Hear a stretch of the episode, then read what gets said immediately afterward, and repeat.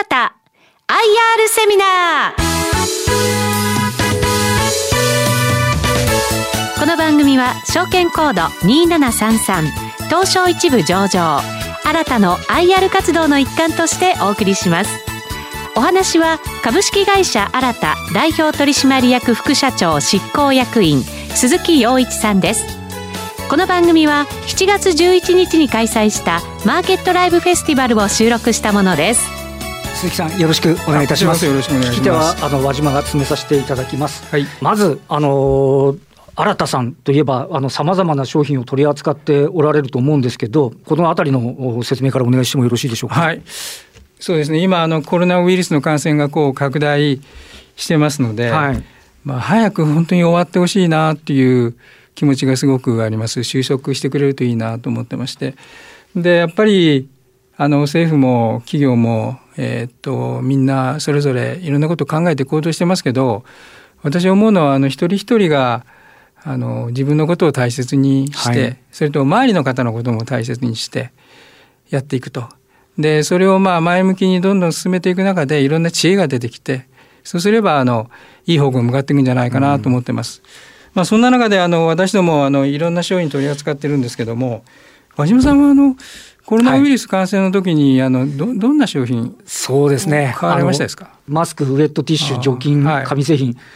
まあ、不足してましたけど、一通りやっぱりこのあたりから、あの、買い求めさせていただくっていう話になってると。これ全部、これ御社の取り扱い商品ということなんですか？はい、あの私どもあの日用品雑貨化粧品関係全部身の回りのものを取り扱っておりますので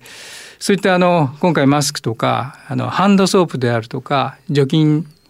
関係の商品というのをあの今ですと非常に需要が高まってます。えー、といつも会社があってそれから帰り行きますとお店行くともうほとんど売ってないんですよね,、ないですよね特に3月ぐらいになると。は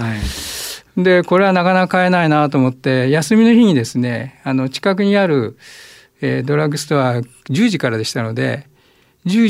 時に入ったんですけどはい。もうお店の中お客さんいっぱいいて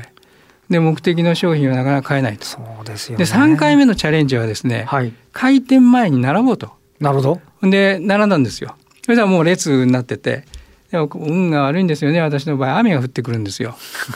困ったなと思ってたら前の方がいい方でこう傘を差し出してくれる。あどうもすいませんなんて。でその後なんとなく話をしちゃうんですけどこれ絶対ダメだよねって密だよねっていう話ではいはい。それであのまあそんなようなことも経験しながらやっぱり私どもの仕事っていうのは大切だなと思いました。はい。あの必要な時に必要な商品をまあ平時は当然ですけどこういう有事の時でもお届けすると、うんそういうのが我々の一番使命でそれをやりきるというのが一番大切なことだなというのを実感したとそんな経験もしてます。これ、御社っていうのは、あの日用品とか、今、これ、商品まさに出てますけども、あの化粧品の日本最大級の卸商社、いろんなものを取り扱っておられるということですか？はい。えっと、卸売業ですので、はいメーカーからこう、メーカーさんから商品を仕入れて、小売業さんに販売するってこういうはい流れがあるわけですよね。で、どのくらいのメーカー数だと言いますと、1200社と取引しておりましてす、ごいですね。それであの取り扱い取り扱いアイテムは10万アイテムあります。それが毎日こう私どもこう通して小売業さんに行くと。小売業さんはえーっと約3500社でえーっと店舗数でいうと4万5千店舗ぐらいのところにお届けしていると。まあそんな規模の仕事をしております。これということは、その御社の場合ですと、先ほどはいの最大級の卸商社ってことですけど、このやはりね、マスクが足りないとか、除菌剤がないっていうような一時的なことはありましたけども、御御社が入ることによって、この安定的なその流通だとか供給っていうのが、まあ、なされるっていうことも一つ重要なポイントのような気がしますね。そうですね。あのやっぱりそこが一番のポイントで安定的に商品をお届け続けると。それを全国にお届けできるといったところがあの我々の一番大切なところだというふうに思っております。あと、御社の取り扱いのアイテムっていうのはどういうところになりますでしょうか？はい、あの皆さんが毎日、えー使われている商品ばかりですね。ヘルスビューティー、まあこれ化粧品とかヘアケアとかそういう関係です。あとハウスホールド、これ医療用洗剤とかはいそんなもの入ってきますね。あとホームケアということで、今の時期ですと殺虫剤とか、あとは年間では芳香剤、消臭剤みたいなもの入ります。あとはあの紙製品というふうに書いてありますが今年の2月ですかねパニックになった時ありましたけど、はい、トイレットペーパーティッシュペーパー、まあ、こういったもの紙おむつあと家庭用品で台所用品掃除用品とかあとはあのペット用品も、えー、取り扱っておりましてペットフードをはじめとしてペット身の回りのもの、まあ、具体的にいくつかはないですとこんなような内容になります。普段もう日常に普段に使っているものを大概御社が取り扱ってるっていう話になってる感じですかね。そうですね。ですからあのご家庭にあるその商品見てあの商品がですね私どもの物流センターから届いているものもいくつかあるんだろうなというふうに思います。はい、なるほど。次ですが、こう強みですね。このあたりについて次お話を伺っていきたいと思いますが、いかがでしょうか？ええ、あの卸業ですから商品をお届けするっていうのがあの一番大切なところではありますけれども。それだけではなくて消費者の方が買い物、まあ、楽しんでいただける、まあ、買いやすい売り場というのをこう提案するっていうのを私ども進めております。毎年私どもの扱っている商品でも、えー、と何千アイテムっていう商品がですね新しいものが出たりリニューアルしたりしますので、はい、その時にあの売り場にそういうものを入れ替えていくっていう作業が出てきますけれどもでも売り場っていうのはその限られてますので、はい、全部を置くわけにいかないですし、うん、買われる消費者の、えー、いろんな条件の中で、まあ、アイテム数をどう絞り込むか女性の方が多ければ女性化粧品を多くするとか、まあ、そういったことも考えてですねコリオさんにこうご提案してでメーカーさんからも情報をいただいて我々の持っている出荷情報も使ってですね、うん、適切な売り場を提案するとそれとあの売り場を適切に管理するというようなことでお店を回って商品の品出しをやったりとかそんなこともやっております。いわゆるその販売時点管理あのポスの情報なんかも使われるということになるわけですか、ええ、あの残念ながら私ども自体にポス情報があるわけではないので、はい、小売業さんが持っている情報を我々があのいただいてですねでその情報と我々の持っている全国ベースの出荷情報とそれからメーカーさんが持っている情報を合わせながらですねパソコンの画面上でシミュレーションをして実際に商品が並んでるような絵が出てきてそれでそういう情報を入れ込むことによってフェイス数とかそういうものを変えたりしてご提案すると。そんなことをやっております。あとはどうですか？あのプライベートブランドこれ卸者にそういうこともやっておられるんですか？ええあの私どもあの多くがあのナショナルブランドで大手のメーカー様の商品を仕入れて販売するっていうことが当然ビジネスの基幹になってるわけですけども一方であの当社独自の商品っていうのもいくつか開発しておりまして、えー、とブランド名はファブラッシュっていう名前にしておりますがこれあの柔軟剤です。あの洗濯の柔軟剤ですね。で、ねはい、これがあの無香料でして雑誌に LDK っていう雑誌がありまして、これあの商品をいろいろ評価している雑誌なんですけども、はい、ここであの非常に高い評価をいただいているということで、まあ PB というとどちらかというとちょっと昔の以前の話をすると、まあ品質もまずまずで値段もでもお買い得感あるとい。ったものになりますけれども、はい、我々はあのそういう商品もございますけれどもそれ以外にこういったあの機能をきっちり重視した商品、まあ、値段はちょっと高いかもしれないけどそんな商品も出しております。いやなるほど、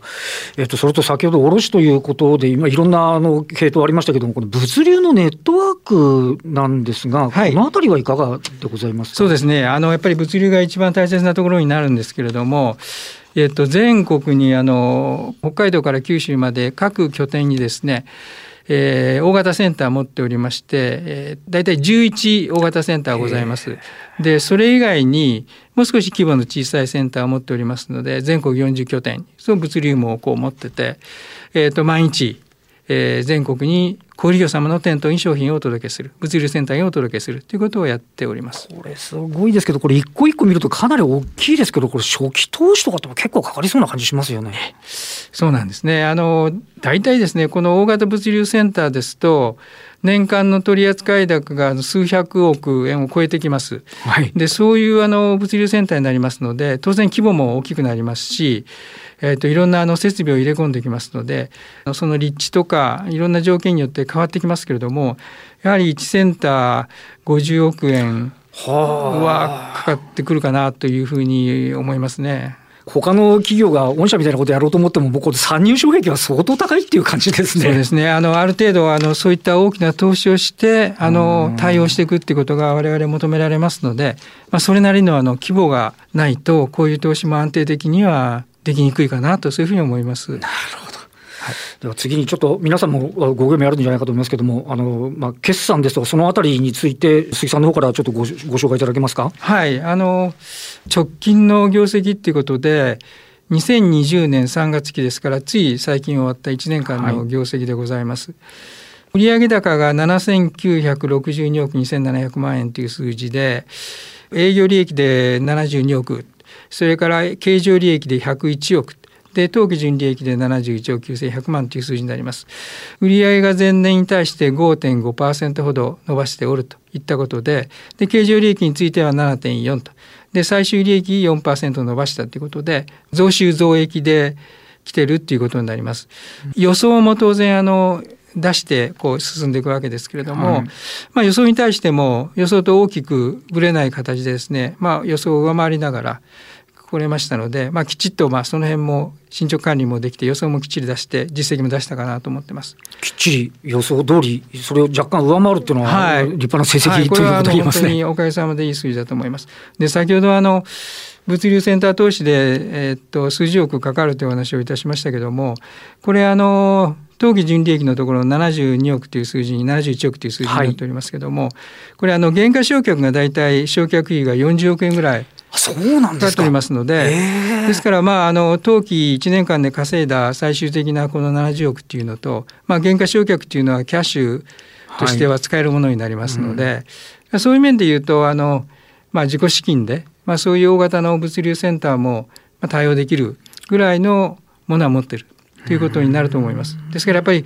ある一定以上の規模を持たないとそういったあの投資もしにくいといったことになります。ほど。これカテゴリー別で見てみるとどういうことになりますか？カテゴリーはですね、はい、あの先ほど商品ご紹介した中でそれぞれそういう区分で見てみますと、はい、あのヘルスビューティーと言われるものが、えー、っと2499億ということで全体の構成比の中で31.4ということで一番あの大きなものになります。これはあのヘアケア関係であるとかそれからヘルスケア関係であるとか化粧品関係それから歯磨きとか歯ブラシってオーラル関係もここに入ってます。はい、あとあのハウスホールドと言われるところでこれがあの先ほどもちょっとご説明しましたけども、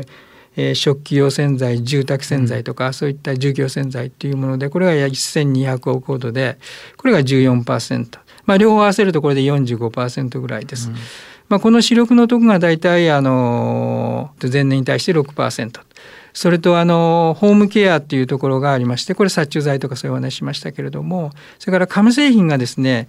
あの今期はちょっと伸びが高いです、はい、あの前期ですね。これはあの先ほどのお話しました2月の時のパニックオーダーみたいなこともございまして、はい、ぐっとこう全体よりも伸び率が高く数字が110こういうティッシュとかトイレットペーパー入ってきます、ね、あなるほどなるほど、ティッシュとかトイレットペーパーここに入ってくるそうですね。ですからこういった数字でなってます。構成費も20.3点前年これ上がってる感じですね。これそのママスクもここですか？マスクはですね、はい、あの紙繊維かなって思ったりするんですけど、はい、あの実はあのヘルスビューティーの方で私どもは区分してます。まあヘルスケアっていうことで。なるほどなるほど。はい。はい、そうですね言われてみれば。ですからあの除菌剤であるとかそういうものもそこに入ってくるっていう形になります。なるほどでこれ、売上の今度、構成費、業態別で見ると、どういう形になりますでしょうか？ドラッグストアさんが多いですね。すねはい、はいこれもあの近年あの毎年毎年伸びておりましてあの前年に対しては6.4%っていう伸びで来ておりまして全体の伸びより高いです。で今49.2%まで来てますのでやっぱりもう半分ぐらいがドラッグストアさんに近いが占めてるといったことになります。あとホームセンターさんスーパーさんディスカウントスーパーさんっていうのは食品スーパーさんですね、はい、ディスカウントストアさんそれから大型 GMS さんそれと、まあ、その他といった形になってます。ですから私どもの構成はどちらかというと全ての業態をまあまんべんなく取引させていただいているといった形になります。これちなみにあの DC とかっていうのはあの御社とかやっておられるんですか？はい、あのやってます。あの私どももあのまあ大手の、えー、そういう e コマースの企業とですね取引させていただいておりまして、で私どもは自社でそのサイトを持ってて。えーと、販売するってことではなくてそういったあの、えーと、e コマースでネットで商品を販売されているところに対して私どもが商品を販売する、お届けするとあのそういったことになりますそこに下ろしてるっていう話になるわけだね。な なるほど、なるほど、はい、それはまた興味深いお仕事でありますね。はい、なるほど。で、次はちょっと、あの、配当、これ結構着実に御社、あの、配当増やされてるんですね。はい。年々、こう、増配させていただいております。で、これ、あの、直近もですね、えー、2017年から見ていただいても65円75円1株当たり10円増やしておりますしその後80円85円というふうに毎年毎年こう増配を続けてきてます。ですからあの私どもの考え方はえっと、配当成功っていう考え方もあの今大きくあのよく言われますけども、ね、私ども安定配当を基本にしながらだけれどもきちっと利益が出るという前提で毎年毎年こう増配を続けてきてます。で利益も増収増益できておりますので、まあ、そういう面ではあの、まあ、それなりに頑張っているかなっていう、まあ、勝手に自分の方はそう思ってるんですけどもそれであの今期はですね、はい、実はあのこのコロナの関係でえー、と3月5月に決算発表した時にですね、えー、と通常であれば業績予想ということで年間このくらい売上と利益ありますっていうのを発表するんですがちょっと発表がなかなかできないね見通しが立てにくいということで発表しておりません。ただやっぱりあの配当についてはきちっとやっていきたいなというふうに思っておりますので、はい、配当だけはですねこれはあの85円はきちっとやりますということで、まあ、前年と同数字ですけれどもまずそれはだけはきちっとあの発表しておるといったことであります。なるほどちなみに下の方に書いてありますけど、年2回、クオカードの申請と優待もされてるわけですね。そうです。あの、これもですね、あの、株主優待、株主様への優待ということで、まあ、あの、いろんな企業さんがいろいろな工夫をされてますけれども、私どもはあの今ここずっと続けているのはあのクオカードということで、まあ、クオカードはあのコンビニエンスストアさんはじめいろんなところで使えますので、まあ、1,000円ですが、1枚1,000円を年2回ということで100株以上お持ちの方に差し上げているといったことで2,000円はあの毎年お渡ししていることをやっております。なるほど、はいでえっとまあ、あの投資家の方気になるところですけど、これまでのその株価の推移なんてグラフも準備していただいてます。はい、はい、えーと、これはですね2015年まで遡ってまして上がったり下がったりはしておりますけれども、えー、2015年4月のところを起点にしてバッと線を直線に引くと、まあ、右肩上がり来てるっていう状況です。うんちなみにこう利回りとか PBR とかって投資家の方気になるところではあるかと思いますが。そうですね。あの今の昨日の株価が4555円ですから、はい、これであの計算すると、えー、大体あの利回りはですね配当利回りは、えー、っと約2%ぐらいになります。であと、まあ、株主優待の2000円が乗ってきますのでもう少しそれは増えてくる、ね、実質利回りはもうちょい高いぞということですね。はい、というふうになります。うん、あとあの、まあ株価でよく言われるのはその PBR っていうことで、はい、あの当然上場している以上1を超えていくっていうのは、まあ求められていることなんですが今あの株価ですと私ども0.95ぐらいになります。であの私どもも、えー、とこれ2018年4月の頃ですけれどもこの頃はですね PBR 当然1を超えておってですねこれ株価が7,000円台ぐらいまで上がったこともございました。はい、でその後あの公募増資とか、えー、それから展開社債発行するなどをしておりまして、まあ、ある種ちょっと希薄化ということもあり、はい、少し下がってきておりますけれども、えー、とそれからまた自己株取得っていうのもやりまして、えー、コロナウイルスがこう動き出す前でですね4500円ぐらいまで上がってきてそれからコロナウイルスの関係でまた下がりましたけれども結局今あのそれを上回って戻ってきてるといったことになってきてます。これファイナンスはあの先ほどあった設備投資のところに使われてるっていう結局将来の利益獲得要因みたいな話になってるってことですね。そうですね。公募増資国内 CB はあのこれはあの新しい首都圏での物流センターを今計画しておりますので、それに向けてのえー、やつで両方合わせて、えーと、この時に調達したのが106億円ほどになります。なるほど。さて今まで伺ってましたけどちょっとこれから先の話ですね。将来のビジョンですかね。この辺りせっかくなんでお伺いしてもよろしいでしょうか。はい。えーと、2030年のビジョンということで10年先でまず規模としては1兆円を超えていきたいなというふうに思ってます。まあ、一つそれになっていきたいあとは、えーとまあ、社会に貢献するということで、まあ、多様な働き方それからサプライチェーンのこう好循環を生むような形ということでそれから環境に対してもきちっとえー、CO2 に対してもできるだけ抑えるようにしたいということをも考えながら、まあ、SDGs という言葉ありますがそれに向かってやっていきたいなというふうには思っております。やっぱりあの SDGs とか ESG とかってのはやっぱり経営の一つ大きなポイントになってますかね。ねはい、はいあとは戦略的にはいかがでしょうか？はい。中間流通にとどまらない、まあ、機能を備えて、まあ、サプライチェーン全体をこうプロデュースしていくような仕事をしていきたいと思ってます。でやはりあの収益を上げていくってことになるとやっぱりあの商品の組み合わせを健康衛生の商品をまあこれからも増やしていくということをやらなきゃいけないと思いますし、まあ、EC との取引っていうのも増やすということが必要だと思います。あとはやっぱりあの自社開発商品をいかにこう増やしていくかということとあとあの店頭のこう売り方とかその買いやすい売り場を作るということで、えー、例えばデジタルコンテンツで画面でこう店頭でこう商品の説明ができるようにするとか、まあ、SNS を使って商品をこういろんな情報を伝えていくとか、うん、そんなようなことも新しく考えていきたいと思っておりますしあと海外に向けての戦略もやっていきたいというふうに思ってます。今中国とタイですけど ASEAN 全体を捉えて市場を開拓するとそういうようなことで成長していきたいなというふうに思っております。これ今中国とえっと卸をされてるんですか？はいあのー中国ではですね、えー、っとまあ、私どもは直接物流機能を持っているわけではないので、はい、あの直接はそこで物流はあのしてないんですけども、うん、パートナーを使った中でですねあのそういう形で物をお届けする。タイでも同じように業務提携しているタイの会社を使ってやってると。そんな状況です。なるほど。であとはどうですか？あの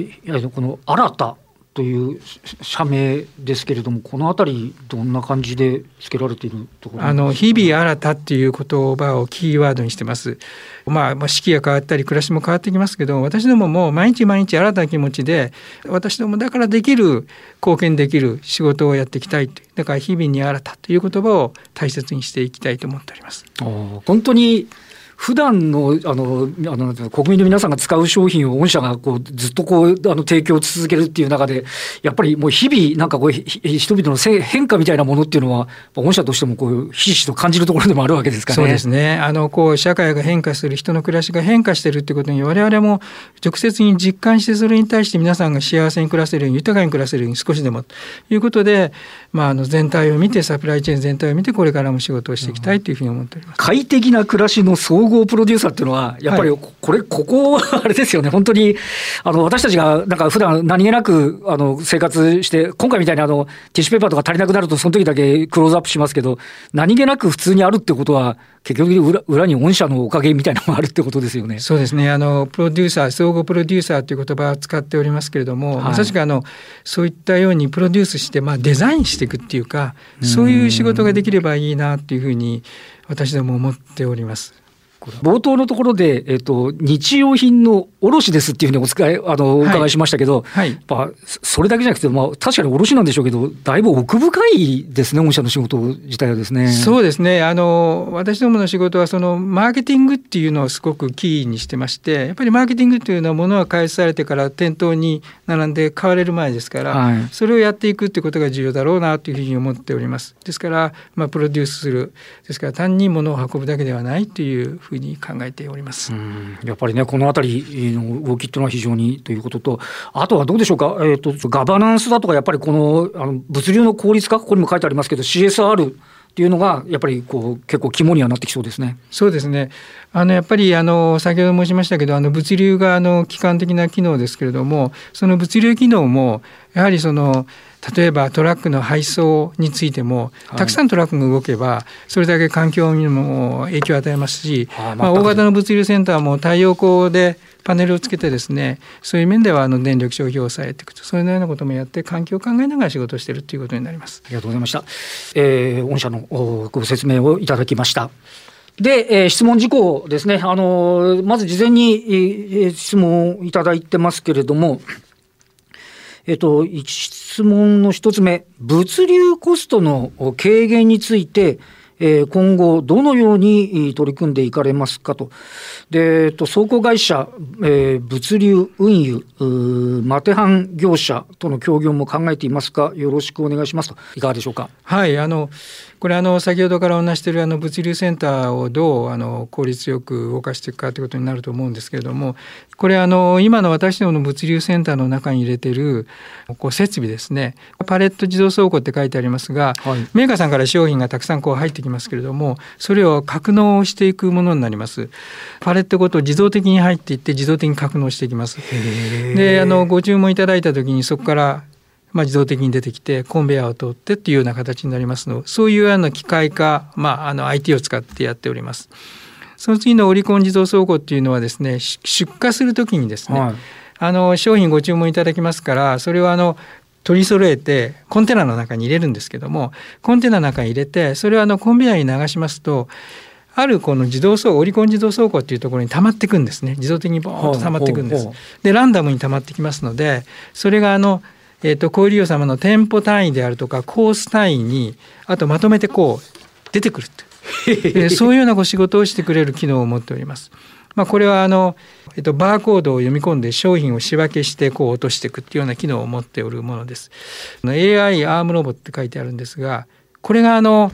えー、と直近で私どもが AI って言葉を入れておりますけども、はい、アームロボットっていうアームになってますので、はあ、商品が入ってきた時にそれがあのえっと、必要な商品をですねこのアームロボットが見極めて必要な数だけをこう自分で取ってですねコンベヤーのところに乗せていただく乗せてもらうっていうような仕事をやってます。でこれ人がやると結構重かったり大きいので大変な作業なんですけども、はい、まあ機械ですので、まあ、極端に言うと24時間でも動いてくれるので、まあ、そういう面ではあの非常にこれからこういうものがどんどんえ今 DX という言葉はデジタルトランスフォーメーションって言いますけども、えー、まあ、新しい最新の技術を持った機器を入れていくっていうのが物流を安定的に効率よく回すこれからキーになるんじゃないかなと思います。これ AI が学習し必要な商品を判断し重労働機械が肩代わりって結構もう、あの、実用化されてること自体がすごいですね、これは、ね、そうですね。はい、あの、まあ、実際に使いながらですね、より、あの、実用して、あの、効率が出るようにどう使っていくかというのは、これから我々が、まあ、電販のそういう業者さんと考えながら、やっていくってことになると思います。人的でやったら、あの、働いてる方の体力とかも大変ですよね。大変なんです。これ、あの、結構、あの、今も物流センターでこういう仕事をしていただいている方、社員、パートさんいますけれども、結構時間もかかりますし、体力もかかりますので、まあ、あの、そういう面から言っても、効率化と人っていうことを考えてもこういうのを導入していきたいと思ってます、うん、せっかくの機会なんで投資家の方に向かってなんかお話になることはございますでしょうか？はい。あのありがとうございます。新たとしましてはこれからもですね引き続きあの、えーと、皆さんとは接触の機会を増やしていきたいと思ってますし、まあ、ある種統合報告書みたいなものを通じながら、はい、えーと、積極的に我々の考え方を伝えていく。それと実際にこういう場面でも、えー、今日のように和島さんにお話ししていただきながらやっていきたいとそんなふうに思っております。わかりました、えー、鈴木さん今日はどうもありがとうございました。どうもありがとうございました。新た IR セミナー。ご出演は証券コード2733東証一部上場。株式会社新た代表取締役副社長執行役員鈴木陽一さんでした。新た IR セミナー。この番組は証券コード2733東証一部上場新たの IR 活動の一環としてお送りしました。